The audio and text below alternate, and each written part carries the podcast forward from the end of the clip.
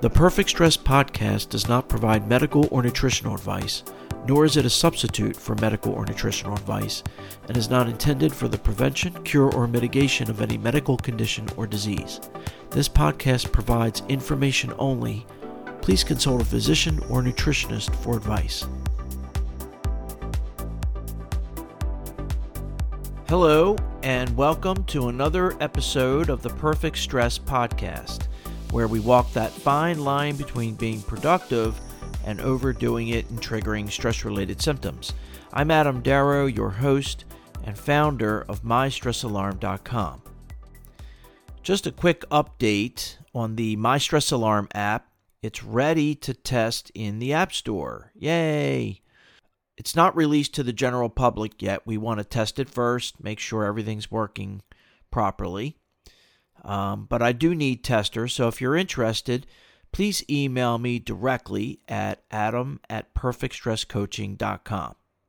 Doesn't take much time, it's just a matter of using the app normally, which takes about a minute a day, and then using the feedback page within the app to report any bugs, make suggestions, ask any questions. And I sure do appreciate it and I appreciate all the testers who've helped us get the app this far. Very exciting, and hopefully, I mean, the whole point of the app is to help people. People like me who work really hard and have ambitious goals and want a better way to walk that fine line between being productive and overdoing it and triggering stress related symptoms, as I always start off each episode, right? Because otherwise, you know, you're you're really flying blind, plugging away at your working goals, having no idea when your next flare is going to be. And I use the word flare very generally to mean any symptoms, not just autoimmune, but heartburn, tension headaches, muscle spasms, irritable bowel syndrome, high blood pressure, depression, and so on. There are so many ways that our bodies speak to us when stress is an issue. And, you know, every once in a while, I get the question how do you know if a symptom is stress related? That's a good question. And the answer is you just know. And by the way, you're the only one who can know. No one else can tell you that. So, as time goes by, you can tell if it's stress related. And, there's a general consensus in the medical community that stress definitely can trigger symptoms, okay? Researchers may not be able to explain exactly how that works. For example, the the mind gut connection, but it's real. And I would say conservatively, based on having monitored some big online health support groups over the past 10 plus years. We're talking many thousands of members, inflammatory bowel disease, ulcerative colitis, Crohn's, autoimmune. At least 20% of all posts deal with stress. Like someone will post, Does anybody else think stress triggers their symptoms? And there'll be no less than 200 comments within an hour. Heck yeah.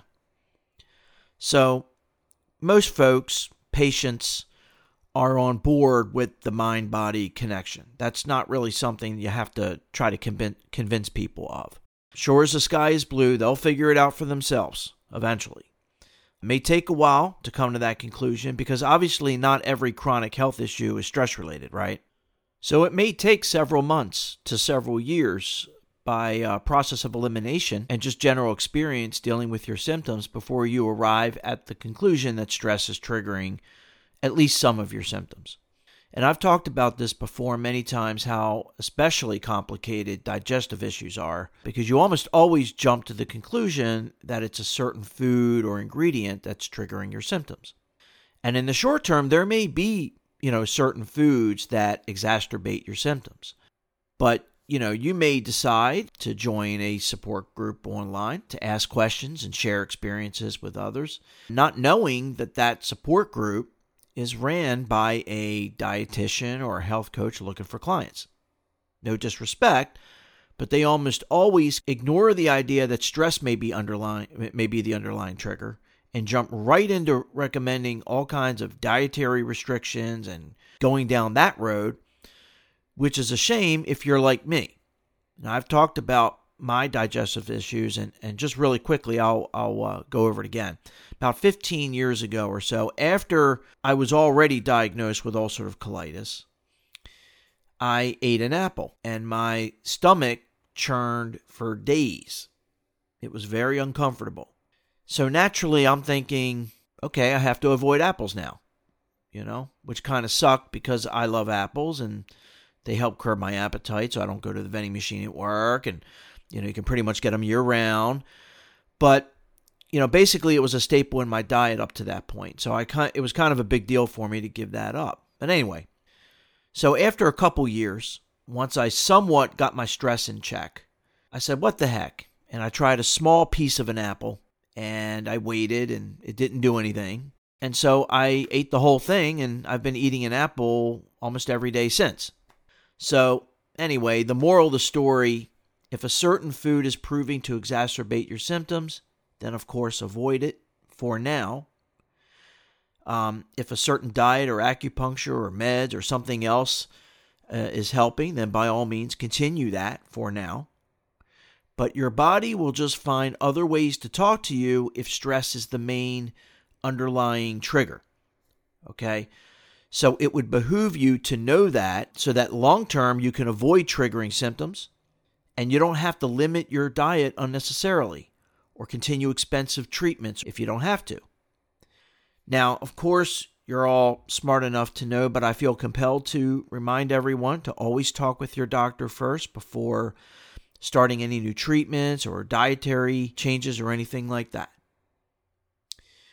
But anyway, getting back to the app and the importance of chronic stress monitoring, which is what the app does, people will say to me from time to time, Hey, Adam, there's no wiggle room in my schedule. There's nothing I can do.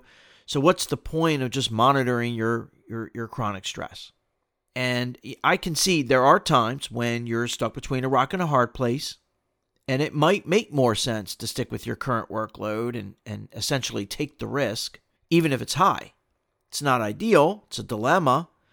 And I've brought this up in, in past episodes, um, situations like that family related, um, chunking in terms of productivity.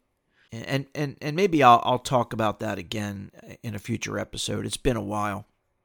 But here's the thing if you can make time to see the doctor after you flare, if you can make time to get whatever treatments after you flare, if you can make time to rest after you flare, then you can certainly make some adjustments preemptively which will undoubtedly be less painful, be less expensive, and less disruptive to your life than going through an actual flare, right?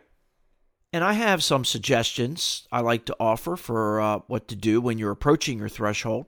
But the great thing about chronic stress monitoring is that it allows you to target those adjustments more precisely to minimize disruption to your schedule.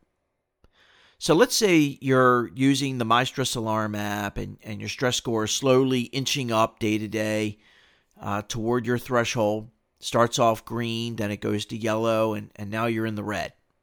What do you do? Well, one thing you can do right away is put off certain tasks and reduce your standards temporarily. When I used to go to Dr. Pang, and she would ask me how how hard am I working or how how well am I sleeping.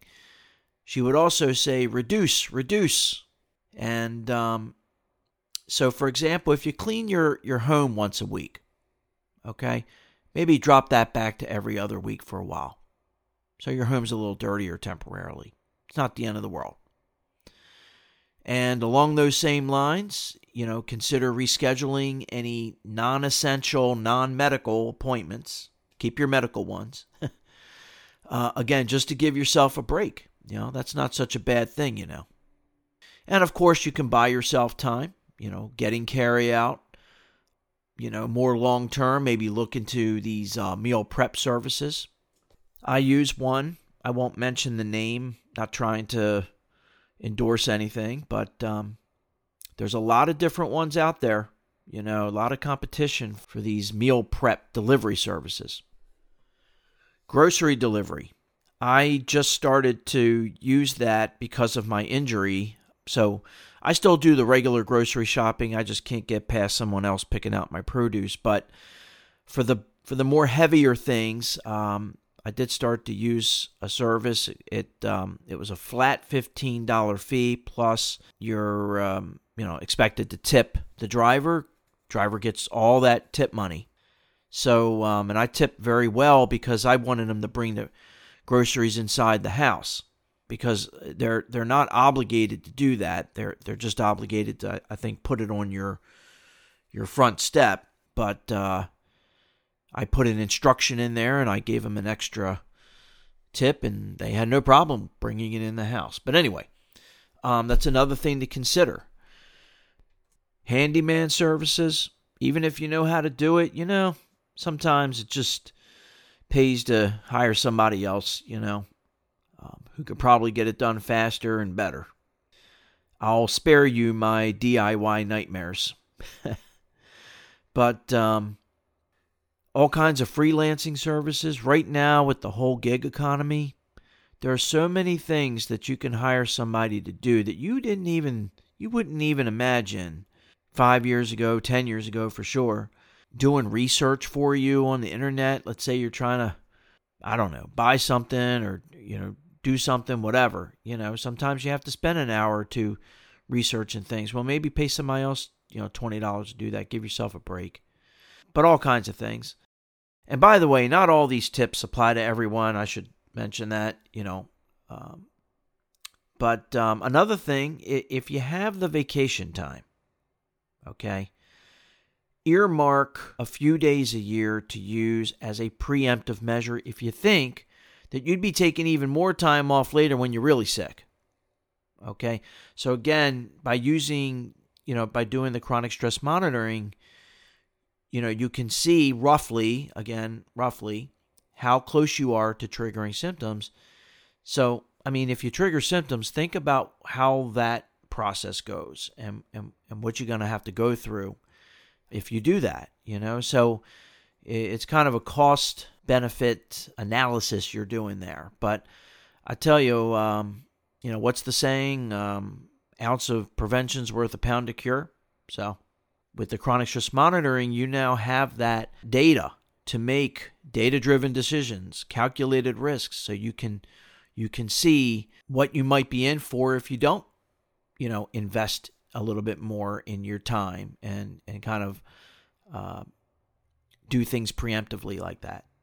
But anyway, um, another thing you can do if you're quickly approaching your threshold is get stress relieving treatments like acupuncture, which I'm a big believer in.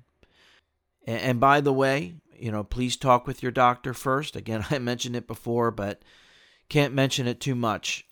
Um, and speaking of talking with your doctor, if you're a patient who takes maintenance drugs for chronic conditions that are triggered or worsened by stress, and again, only you would know that, talk with your doctor about the possibility of temporarily upping the dosage as a precautionary measure during those higher risk periods when you're closer to your threshold number. Doesn't it's not a, you know, obviously it's not a an option for everybody. It, it, it was for me, except I took it a step further even.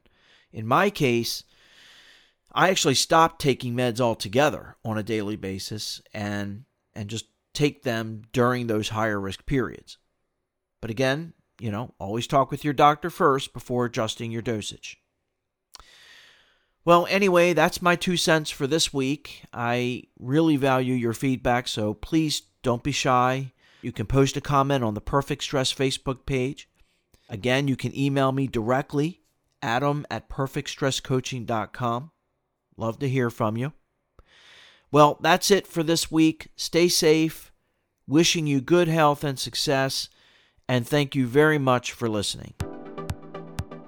If you have an autoimmune disorder, heartburn, tension headaches, irritable bowel syndrome, high blood pressure, depression, or something else you think is stress related, please try mystressalarm.com today. It's free for a limited time. There's no wearables or sensors needed, and it takes just one minute a day if you're slow. That's mystressalarm.com. Anyway, thank you very much for tuning in. And if you'd like to get new episodes automatically, just click subscribe. Also, I'd be much obliged if you left a review or comment. Well, until next time, wishing you good health and success, and remember, stress less to be your best.